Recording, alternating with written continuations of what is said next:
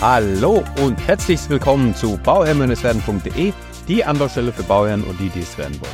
Mein Name ist Maxim Winkler, ich bin Architekt und Bauherr und möchte dir dabei helfen, Bauherr zu werden. In der heutigen Folge möchte ich mal über die energetischen Mindeststandards für den Gebäudestandard sprechen. Ja?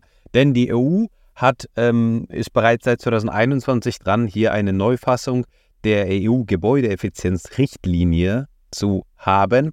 Kurz gesagt E P B G, ja, und am vierzehnten März zweitausenddreiundzwanzig wurde ähm, hat, oder hat das äh, Europäische Parlament die Richtlinie mehrheitlich befürwortet. Und ein wichtiger Teil ist der, ähm, sind die energetischen Mindeststandards für den Gebäudebestand, kurz M E P S. Also wir merken uns M E P S, Mindeststandards für den Gebäudebestand. Ähm, Und wir merken uns E P B G, denn die Europäische Gebäudeeffizienzrichtlinie ist das. Ja? Also, ähm, worum geht es da? Was soll da gemacht werden? Und ist das wiederum äh, Futter und Stoff für äh, ja, äh, Verschwörungstheorien, wollte ich schon fast sagen. Ja, gibt es auch, ja, Verschwörungstheorien, Enteignungen, einfach Schlagzeilen, die uns dann erwarten werden auf YouTube-Kanälen, die ja einfach ähm, das richtig, richtig krass darstellen, denn ich habe dazu schon bereits äh, ein paar Beiträge gesehen und möchte hier an dieser Stelle einfach ein bisschen äh, wieder Ruhe in das Ganze bringen. Ja? Vielleicht, dass man es versteht, okay, worum geht es da, was soll da gemacht werden und was bedeutet das denn überhaupt für mich? So. Zunächst mal, ähm, wo, wo stehen wir gerade? Ja? Also es ist so, dass Ähm, zwar der endgültige Text der E U-Gebäudeeffizienzrichtlinie zwischen den drei europäischen Institutionen ähm, in sogenannten Trilogverfahren final verhandelt äh, werden, ja, ähm, aber ist die E U-Richtlinie verabschiedet, muss dann der deutsche Gesetzgeber die Vorgaben, es, das Ganze ins, ins nationale Recht umwandeln oder umsetzen sozusagen. Ja. Also das heißt, es ist noch nicht entschieden, es ist noch nicht final.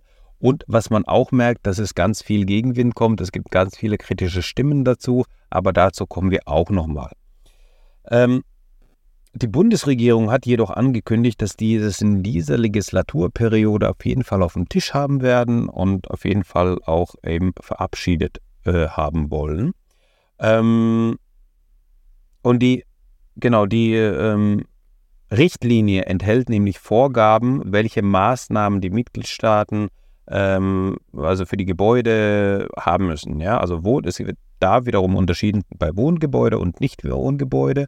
Ähm, und ähm, ja, für uns natürlich ist interessant das Wohngebäude. Ja? Also Nicht-Wohngebäude ist eigentlich mal jetzt äh, ein anderes Thema, aber für uns interessant ist das Wohngebäude. Wir kennen den Energieausweis und der Energieausweis geht von A, B, C, D, E, F, G. Ja? Also A ist grün, D ist gelb und G ist rot, ja, so sieht unser Energieausweis aus, den ihr auch kennt. Bei G sind wir bei zweihundertfünfzig ähm, Kilowattstunden pro Quadratmeter pro Jahr ähm, an Verbrauch. Ja, also das heißt, wir haben da einen sehr, sehr hohen Verbrauch. Das sind einfach die alten, nicht die alten, sogar die ganz, ganz alten Gebäude, die es so im Bestand gibt, ja. Das sind Gebäudeeffizienzklasse G. So, und was, was soll jetzt erreicht werden? Also ähm, erreicht werden soll, dass ähm, ein Mindeststandard bei, ja, bei den Wohngebäuden der schlechtesten Effizienzklasse bis zwanzig dreißig, also ne, wir haben noch äh, wir haben zwanzig dreiundzwanzig, das heißt wir haben noch sieben Jahre vor uns, auf mindestens Klasse F verbessert wird. Das heißt eine Klasse besser, von G auf F. So.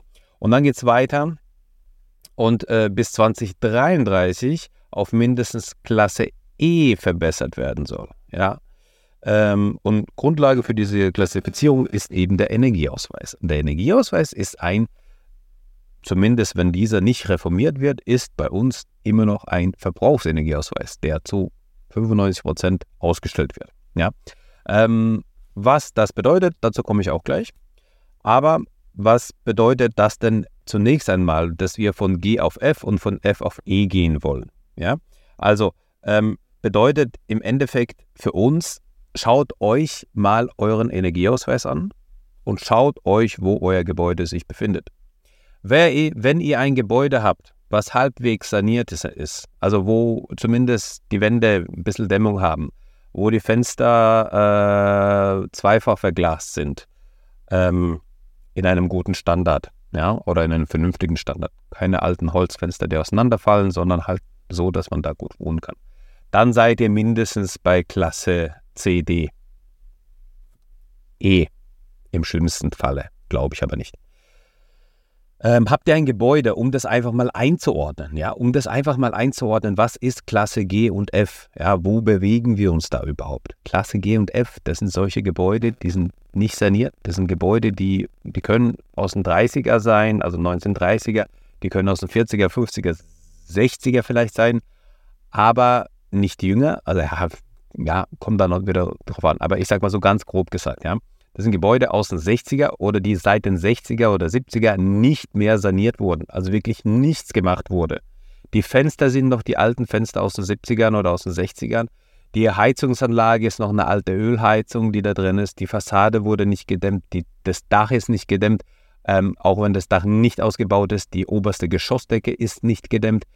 Ähm, Kellerdecke ist natürlich nicht gedämmt. All das ganze Thema, ja. Wenn wir so eine Hülle haben, wenn wir so eine Ölheizung dran haben, dann könnte es sein, dass wir in die Klasse E oder F kommen. Ja. So. Noch schlechter ist natürlich die Klasse G. Das heißt, schaut euch einfach mal an, welchen Energieausweis äh, ihr habt. Ja, also schaut euch einfach mal in euren Energieausweis rein und schaut rein, was dort für eine Effizienzklasse drin steht. Denn dann werdet ihr ganz schnell merken, bin ich davon überhaupt betroffen oder nicht? Ist davon meine Oma betroffen oder nicht? Weil selbst die Oma bin ich überzeugt. Werbung.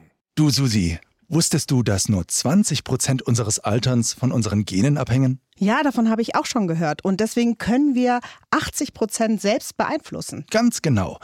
Deshalb ist Intervallfasten gerade so mega im Trend. Natürlich sind Bewegung und Schlaf ebenfalls enorm wichtig, aber es gibt da eine Sache, die ist ganz besonders leicht umzusetzen. Okay, erzähl, jetzt bin ich ganz ohr. Und zwar sind das evidenzbasierte Nahrungsergänzungsmittel, wie zum Beispiel der Zellboost von Epigenics. Die Formulierung wurde zusammen mit Ärzten und Pharmazeuten basierend auf den neuesten Erkenntnissen der Altersforschung entwickelt und zielt dann darauf ab, die Zellalterung zu entschleunigen. Mit dem Code Gesundheit gibt's jetzt fünfzehn Prozent Rabatt auf die erste Bestellung. Werbung Ende. Zumindest äh, achtzig oder fünfundachtzig oder neunzig Prozent der Omas haben nicht mal das Problem, weil die einmal schon irgendwann in den achtziger, neunziger oder irgendwann mal irgendwas gemacht haben. Die Decke gedämmt, die Fenster getauscht, was auch immer. Ja. Das heißt, es betrifft wirklich einen ganz, ganz geringen Teil. Ähm, ich habe Energieausweise gesehen von Häusern, wo ich gedacht habe, oh, da könnte es knapp sein. Das sind alte, na, nicht so neue Fenster drin, die sind jetzt nicht so frisch. Ähm, ja, das Dach, okay, das ist gedämmt, das ist zwar eine alte Heizung drin, hm, da, das könnte knapp sein. So, und dann gucke ich drauf und dann ist es Klasse D oder E gewesen, ich bin mir nicht mehr sicher. Das heißt, mit dieser Klasse komme ich komplett durch. Ja. Ich muss vielleicht noch um Klasse, ähm, also wenn ich dann Klasse D erreichen müsste, das würde natürlich deutlich mehr äh, Immobilien betreffen, keine Frage, aber bei Klasse E bis zweitausenddreiunddreißig innerhalb der nächsten zehn Jahren. Das schaffen wir auf jeden Fall. Und die Gebäude, die jetzt F oder G haben, die haben durch einen Heizungstausch oder durch kleinere Maßnahmen, haben die schon sehr, sehr viel erreicht, dass die da hinkommen. So, das war das eine. Das andere ist, kommen wir zum Energieausweis. Der Energieausweis ist ein Verbrauchsausweis. Das heißt, da wird nicht gemessen, wie gut dein Haus ist, sondern da wird lediglich gemessen, wie viel Quadratmeter hat dein Haus, wie viele Personen wohnen da drin und wie viel Verbrauch hast du. Fertig. Anhand diesen Faktoren wird halt deine Effizienzstufe definiert und das kannst du natürlich auch beeinflussen. Beispielsweise kannst du dir mal überlegen, ob du nicht deine Effizienzklasse verbessern möchtest, einen Winter lang, und dann mal diesen Winter, ja, das befolgen, was unsere Politiker äh, für den letzten Winter einfach gesagt haben. Ja, ein Pulli anziehen, daheim, einfach die Heizung nicht so hoch stellen und so weiter und so fort. Die ganzen Sachen, ja, wir kennen das alles. Wir haben das alles gehört. So, Und wenn wir, wenn wir, also wenn wir das beherzigen, dann können wir die Effizienzklasse auch steigern. Allein dadurch. Dann kann ich im nächsten Jahr theoretisch wieder in meinen Badeshorts im Winter äh, bei minus zehn Grad draußen, daheim oben ohne mit Badeshorts rumlaufen, weil die Heizung wieder auf volle Pulle läuft und mein Verbrauch wieder in die Höhe, in die Höhe steigt ähm, und ich die Effizienzklasse wieder nicht erreiche. Aber für die Ausstellung des Energieausweises hat es jetzt erstmal gelangt. Eine Saison. Eine Saison mal durchhalten und danach wieder verbrauchen. Das soll ja nicht der Anspruch sein. Der Anspruch soll ja sein, hey, tatsächlich mal zu überlegen und äh, muss ich denn in Shorts rumlaufen im Winter? Oder kann ich mir nicht eine äh, Hose anziehen und Pulli? Ich mache das schon immer so. Ja, ich laufe im Winter immer mit warmen, mit, mit Socken, mit warmen Pantoffeln, mit einer langen äh, Hose und ein Shirt und ein Pulli drüber. Ja, und ähm, naja, wobei ich dazu sagen muss, ich ziehe den Pulli oftmals gern aus äh, und meine Frau friert dann trotzdem mit zwei Pullis angezogen. Naja, ist ein anderes Thema. Okay, also, das heißt, der Energieausweis ist ein Verbrauchsenergieausweis, das haben wir jetzt gehört, ähm, was einfach bedeutet, dass wir hier das natürlich auch irgendwo beeinflussen könnten.